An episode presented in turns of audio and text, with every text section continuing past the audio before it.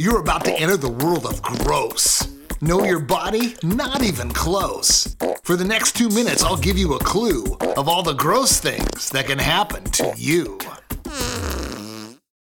Let's talk about zits and a story called Karen for Karen. Karen awoke for the happiest day. She arose in what seemed like the happiest way, not wanting to even lift up her hand to turn off the alarm playing her favorite band. When she finally did, she leapt out of her bed with all the day's great events inside her head. And a smile on her face and an aura of glee, she said, "Today's a really good day to be me." The photographer was planning to visit her school. The pictures were going to be so outrageously cool. Karen had her outfit laid out on the dresser. Today of all days, no one could best her. She ran to the toilet to take her first tinkle. It didn't even matter that her shirt had a wrinkle. Her toothbrush and toothpaste were just sitting there when she quickly looked up to glance in the mirror. No way! Not today! Bumpy and red, swollen, inflamed, a zit or acne vulgaris it's named, common to most, yet something so major to a 14-and-a-half-year-old female teenager. Blackhead or whitehead or pinhead or pimple? Getting rid of it fast was not very simple. Does she pop it with tissue or just rip it all off? Either way, in her photos, she'll look like Rudolph, the reindeer, that is. Does she run to the doctor to maybe get shots, to get rid of a face that's connect the dots? Or steal her brother's antibacterial soap? Or just sit around the house all day and mope? Does she wait out the week as it runs through her system? A zit too big to hope her friends would have missed him. These pimples or pustules that people will see, Karen screamed, "How could this ever happen to me?" There's an oil called sebum produced by the skin that blocks your sweat glands so nothing gets in, and surrounding hair follicles tighten up soon till your skin stretches outward like a blown-up balloon. It grows big and breaks through, and when it hits air, you will find the remains of a blackhead out there.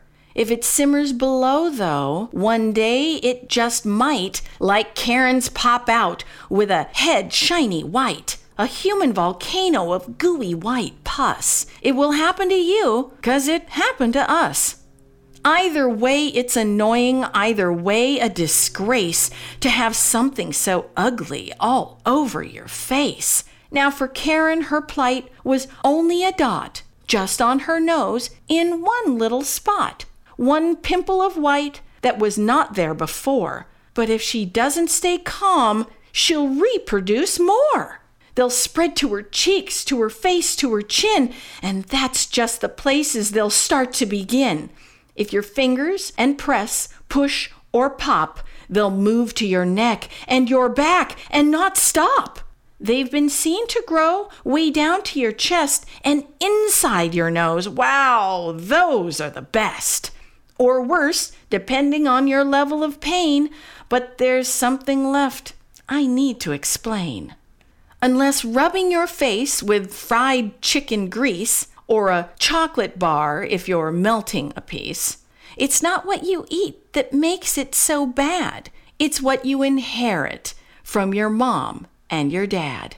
Now this made Karen sit further up straight. Mom and Dad's fault, she said? So now it's just fate? Nothing I did and nothing I ate? Wait, I'm feeling better. No, I'm feeling great. She knew her parents didn't get zits anymore, and I think they once mentioned they did years before. Now Karen's got this zit thing sewn up, and acne will go when her body's grown up. So what started so quickly has ended as fast.